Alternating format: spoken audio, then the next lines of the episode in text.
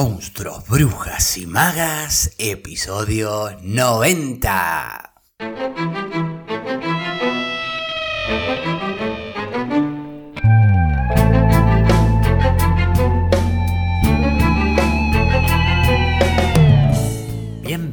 Bienvenidos y bienvenides a un nuevo episodio de Monstruos, Brujas y Magas, un podcast producido por La Crespo Estudio, espacio multiplataforma que desarrolla actividades de formación, investigación, participación y encuentro vinculadas al teatro, el cine y la literatura.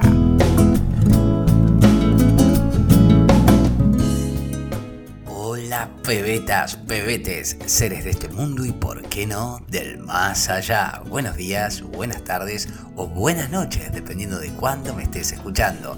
Bienvenidas y bienvenidos a este episodio número 90 de Monstruos, Brujas y Magas. Mi nombre es Facundo Rubiño, su anfitrión en este podcast y quien les desea un muy buen lunes, lunes 13 de marzo del 2022.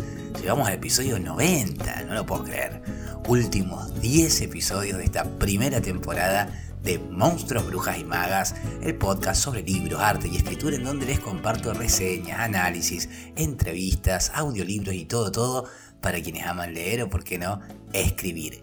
Y mientras inicio esta suerte de cuenta regresiva de los últimos 10 episodios de esta primera temporada, me pregunto, ¿habrá o no habrá segunda? Bueno, Recuerden que depende mucho de ustedes. Como saben, las y los oyentes regulares va a depender de las colaboraciones para ver si a través del financiamiento colectivo llegamos a recaudar los fondos necesarios para producir la segunda temporada. Así que en estos días probablemente a través de las cuentas de redes sociales, del podcast, como así también desde la Crespo Studio, voy a estar subiendo campañas seguramente desde alguna plataforma de crowdfunding más comunes por si desean colaborar con esta segunda temporada. También pueden hacerlo ya en los links que dejo en las notas del episodio.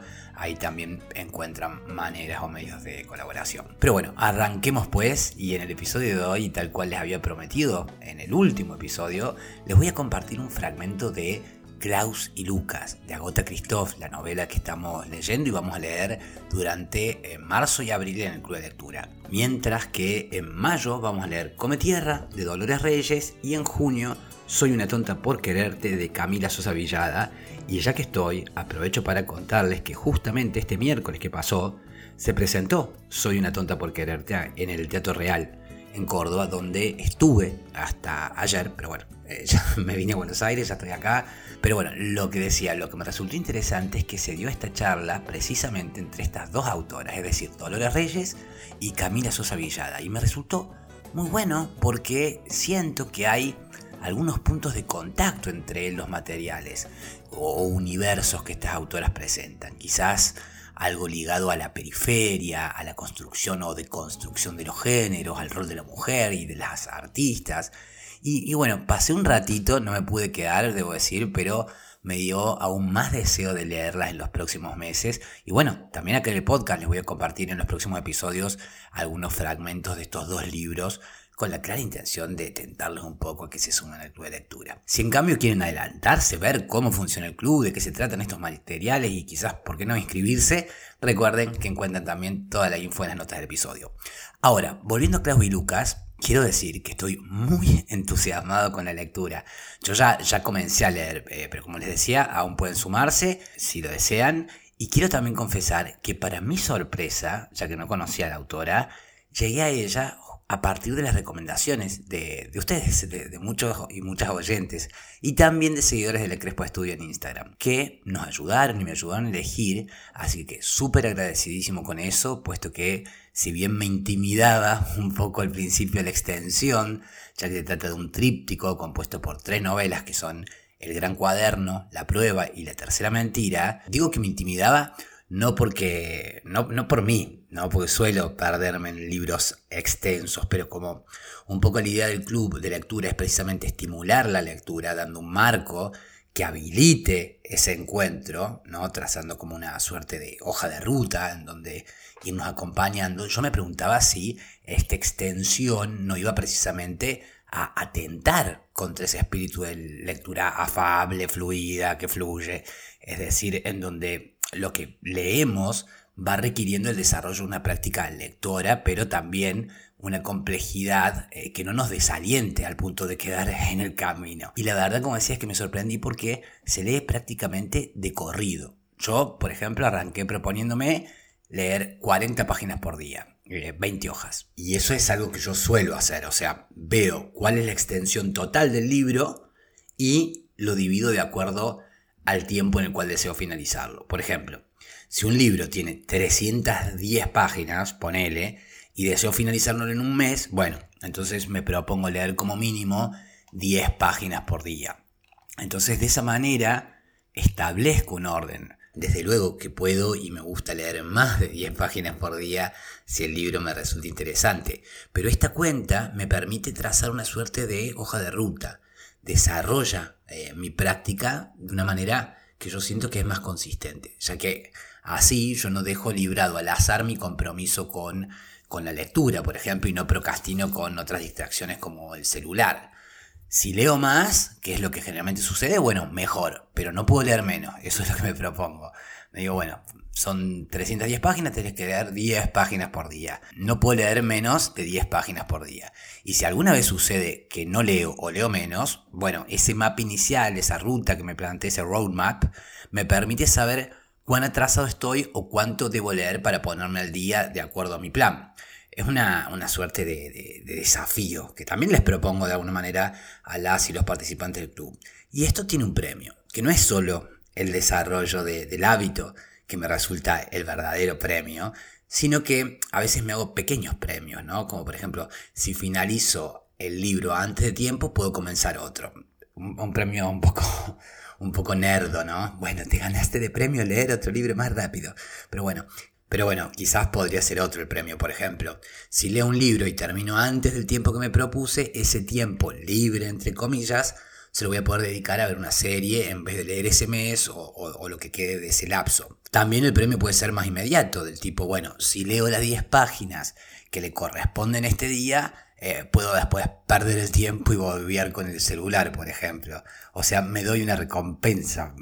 Esta práctica yo solía hacerla de manera intuitiva, pero hace poco comencé con la audiolectura de un libro llamado Atomic Habits, Hábitos Atómicos, de James Clear. Nada que ver con la ficción, sino que integra un tipo de literatura más vinculada a, estos libros de superación, ¿no? Que debo confesar, leo desde mi preadolescencia, porque en mi casa sucedía eso, al lado de la Lev de Borges estaba cómo obtener una supermemoria o cómo ganar amigos e sobre las personas.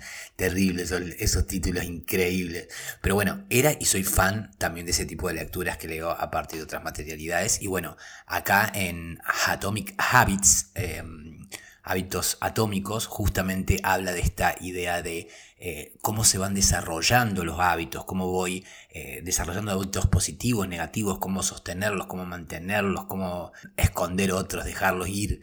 Se los recomiendo si les interesa también ese tipo de lecturas.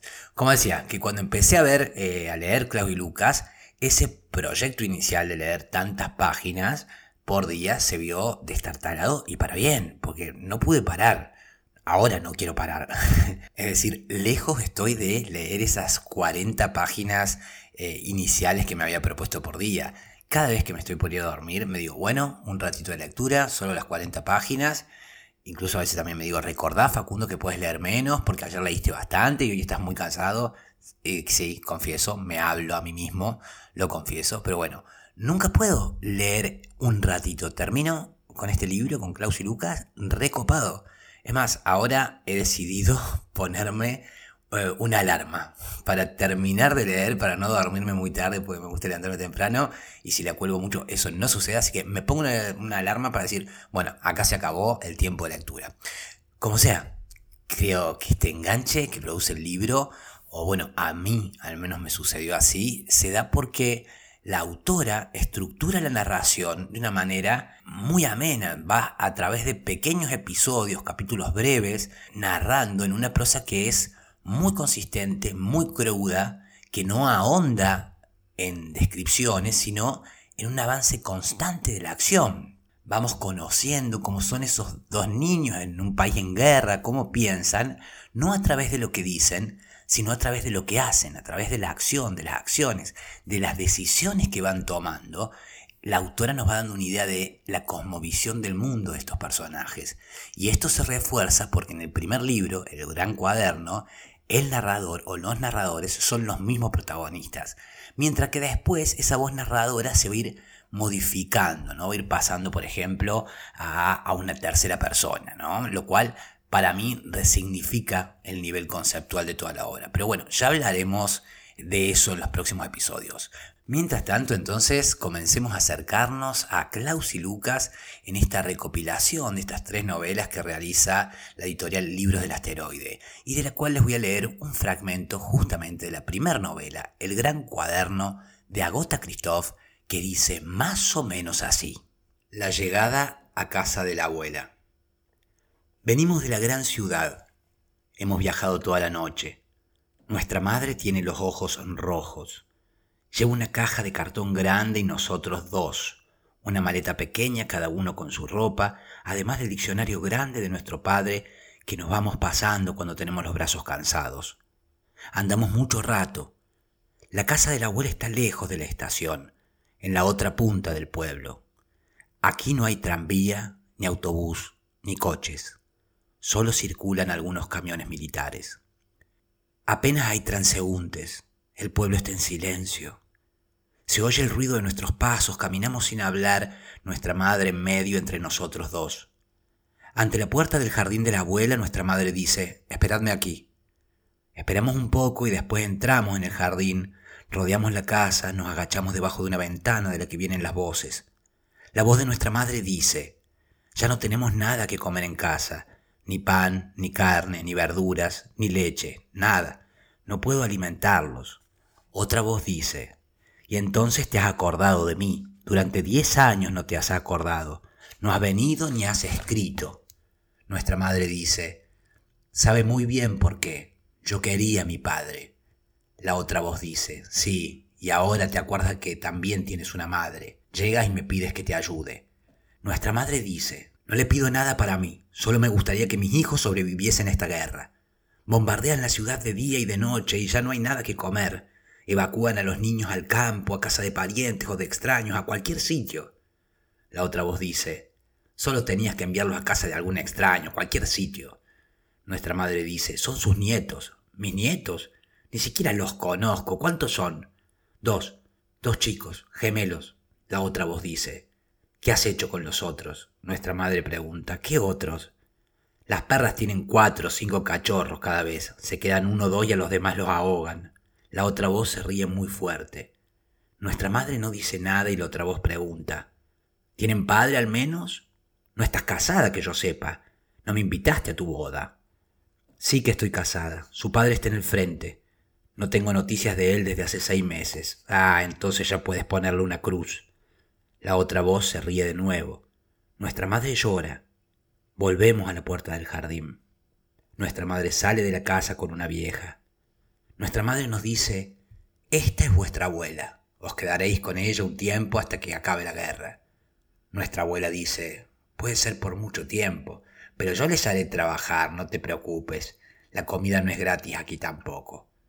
Nuestra madre dice, les mandaré dinero, en las maletas está su ropa, y en la caja sábanas y mantas, sean buenos pequeños, les escribiré. Nos besa y se va llorando. La abuela se ríe muy fuerte y dice, sábanas y mantas, camisas blancas y zapatitos de charol, ya les voy a enseñar a, yo a vivir ustedes, ya verán. Le sacamos la lengua a nuestra abuela, ella se ríe más fuerte aún, dándose palmadas en los muslos. La casa de la abuela. La casa de la abuela está a cinco minutos andando de las últimas casas del pueblo. Después ya solo queda la carretera polvorienta, pronto cortada por una barrera. Está prohibido ir más lejos. Un soldado monta guardia ahí. Tiene una metralleta y unos prismáticos y cuando llueve se mete dentro de una garita.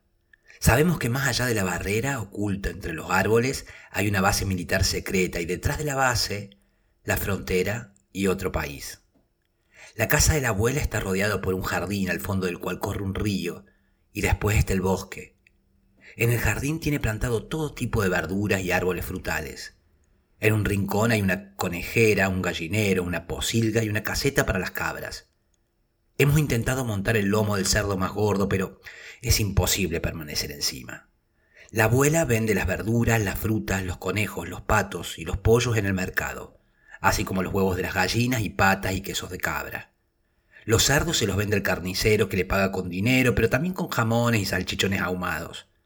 También hay un perro para ahuyentar a los ladrones y un gato para cazar ratas y ratones. No hay que darle de comer para que tenga hambre siempre. La abuela posee también una viña al otro lado de la carretera. Se entra en la casa por la cocina, que es grande y está caliente. El fuego está encendido todo el día en el hogar de leña. Junto a la ventana hay una mesa enorme y un banco de rincón. En ese banco dormimos nosotros. Desde la cocina una puerta lleva a la habitación de la abuela que siempre está cerrada con llave. Solo va la abuela por las noches para dormir. Existe otra habitación donde se puede entrar sin pasar por la cocina, directamente desde el jardín. Esa habitación está ocupada por un oficial extranjero. La puerta también está cerrada siempre con llave. Bajo la casa hay una bodega llena de cosas de comer y debajo del tejado un desván donde la abuela ya no sube desde que le cerramos la escalera y se hizo daño al caer. La entrada del desván está justo encima de la puerta del oficial y nosotros subimos con la ayuda de una cuerda. Ahí es donde guardamos el cuaderno de las redacciones, el diccionario de nuestro padre y los demás objetos que nos vemos obligados a esconder. Pronto nos fabricamos una llave que abre todas las puertas y hacemos unos agujeros en el suelo del desván. Gracias a la llave podemos circular libremente por la casa cuando no hay nadie, y gracias a los agujeros podemos observar a la abuela y al oficial en sus habitaciones sin que se den cuenta. La abuela. La abuela es la madre de nuestra madre, antes de venir a vivir a su casa no sabíamos que nuestra madre aún tenía madre. Nosotros la llamamos abuela. La gente la llama la bruja. Ella nos llama hijos de perra. La abuela es menuda y flaca, lleva una pañoleta negra en la cabeza. Su ropa es gris oscuro. Lleva unos zapatos militares viejos. Cuando hace buen tiempo va descalza. Su cara está llena de arrugas, de manchas oscuras y de verrugas de las que salen pelos. Ya no tiene dientes, al menos que se vean. La abuela no se lava jamás. Se seca la boca con la punta de la pañoleta cuando ha comido o ha bebido. No lleva bragas. Cuando tiene que orinar, se queda quieta donde está, separa las piernas y se mea en el suelo, por debajo de la falda. Naturalmente eso no lo hace adentro de la casa. La abuela no se desnuda jamás.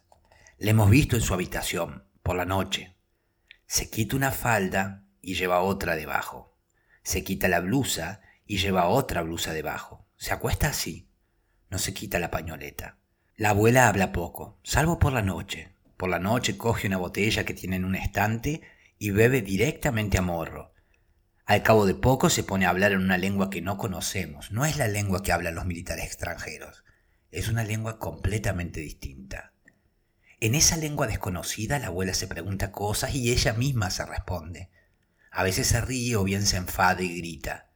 Al final, casi siempre, se echa a llorar, se va a su habitación dando traspiés, se deja caer en la cama y la oímos sollozar mucho rato por la noche.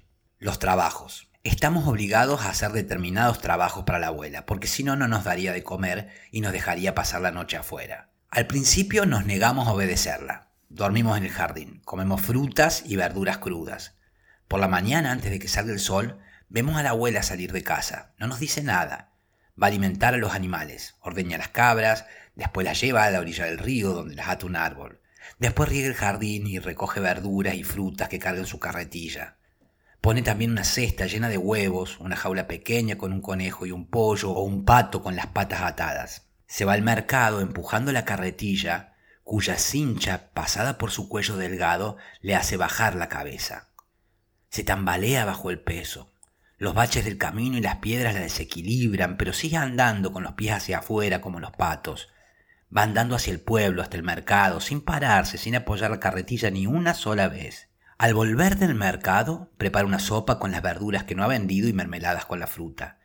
Come, va a echar la siesta a su viña, duerme una hora y después se ocupa de la viña o, si no hay nada más que hacer, vuelve a la casa, corta leña y alimenta de nuevo a los animales, trae las cabras, las ordeña, se va al bosque y trae setas y leña seca, hace queso, seca las setas y las judías, llena frascos con las demás verduras, riega de nuevo el jardín, ordena las cosas en la bodega y así sucesivamente hasta que cae la noche. La sexta mañana, cuando sale de casa, ya hemos regado el huerto. Le cogemos de las manos los pesados cubos de la comida de los cerdos, llevamos las cabras a la orilla del río, le ayudamos a cargar la carretilla. Cuando vuelve del mercado estamos a punto de cortar leña. Durante la cena la abuela dice, ah, ya lo entendieron, el techo y el alimento hay que ganárselo. Nosotros decimos, no es eso, el trabajo es pesado, pero mirar sin hacer nada a alguien que trabaja es mucho más pesado aún, sobre todo si es un viejo. La abuela dice sarcástica, hijos de perra, ¿quieren decir que les doy pena? No, abuela, solo nos avergonzamos de nosotros mismos. Por la tarde vamos a buscar leña al bosque. A partir de entonces hacemos todos los trabajos que somos capaces de hacer. El bosque y el río. El bosque es muy grande, el río es muy pequeño. Para llegar al bosque hay que atravesar el río. Cuando hay poca agua podemos atravesarlo saltando de una piedra a otra. Pero a veces, cuando ha llovido mucho, el agua nos llega a la cintura y el agua está fría y fangosa. Decidimos construir un puente con los ladrillos y las tablas que encontramos alrededor de las casas destruidas por los bombardeos. Nuestro puente sólido, se lo enseñamos a la abuela. Ella lo prueba y dice, muy bien, pero no vayan demasiado lejos por el bosque. La frontera está cerca, los militares les dispararían. Y sobre todo no se pierdan, yo no voy a ir a buscarlos. Al construir el puente vimos peces. Se esconden bajo las piedras grandes o la sombra de los arbustos y los árboles cuyas ramas se unen en algunos puntos por encima del río. Elegimos los peces más grandes. Los cogemos y los metemos en la regadera llena de agua. Por la noche, cuando los llevamos a la casa, la abuela dice, hijos de perra, ¿cómo lo consiguieron? Con las manos. Es facilísimo. Basta con quedarse quieto y esperar. Pues coged mucho, tanto como podáis. Al día siguiente la abuela se lleva la regadera en la carretilla y vende nuestros pescados en el mercado. Vamos a menudo al bosque, no nos perdemos nunca, sabemos en qué lado se encuentra la frontera. Los centinelas no tardan en conocernos, no nos disparan nunca. La abuela nos enseña a distinguir entre las setas comestibles de las venenosas. Del bosque traemos haces de leña a la espalda, setas y castañas en las cestas.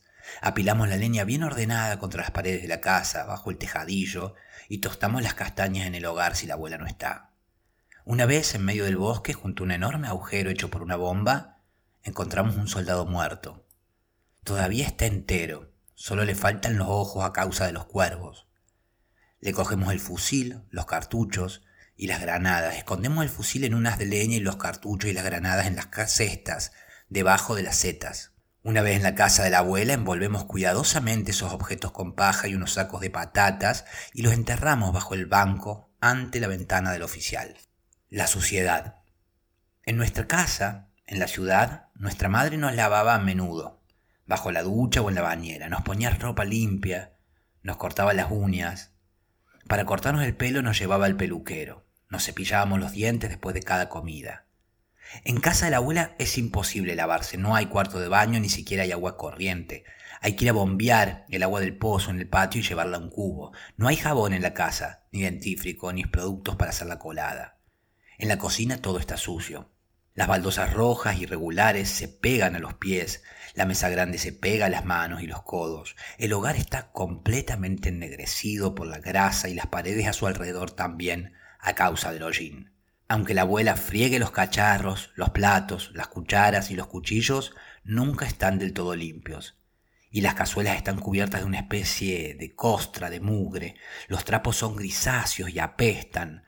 Al principio ni siquiera nos apetecía comer, sobre todo cuando veíamos cómo cocina la abuela sin lavarse las manos y limpiándose los mocos con la manga. Después ya no hicimos caso.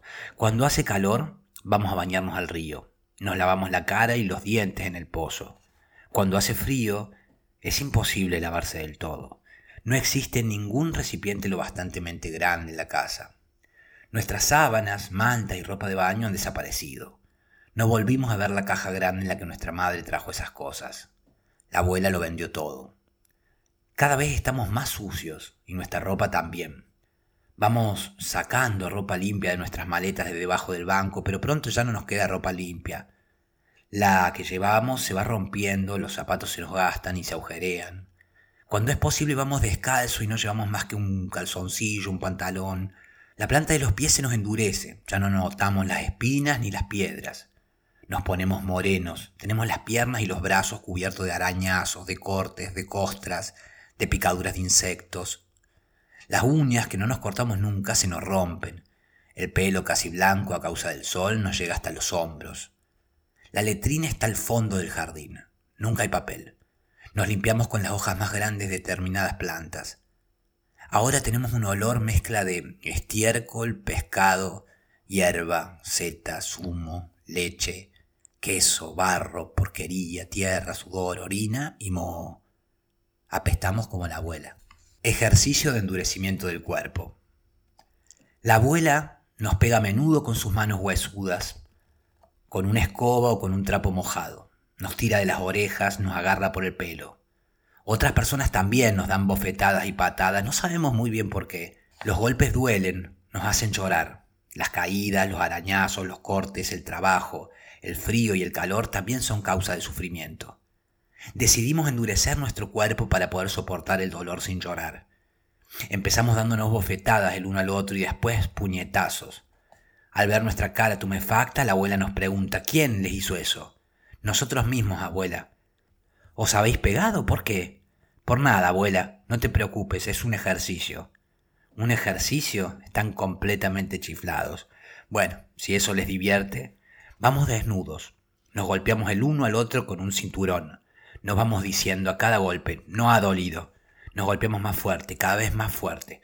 Pasamos las manos por encima de una llama. Nos cortamos con un cuchillo el muslo, el brazo, el pecho y nos echamos alcohol en las heridas. Cada vez nos decimos no ha dolido. Al cabo de cierto tiempo, efectivamente, ya no sentimos nada. Es otro quien siente dolor. Otro el que se quema, el que se corta, el que sufre. Ya no lloramos. Cuando la abuela está enfadada y grita, le decimos, deja de gritar, abuela, y péganos. Y cuando ya nos pega, decimos, más, abuela, mira, ponemos la otra mejilla, como dice la Biblia, péganos también en la otra mejilla, abuela. Y ella responde, váyanse al diablo con vuestra Biblia y vuestras mejillas.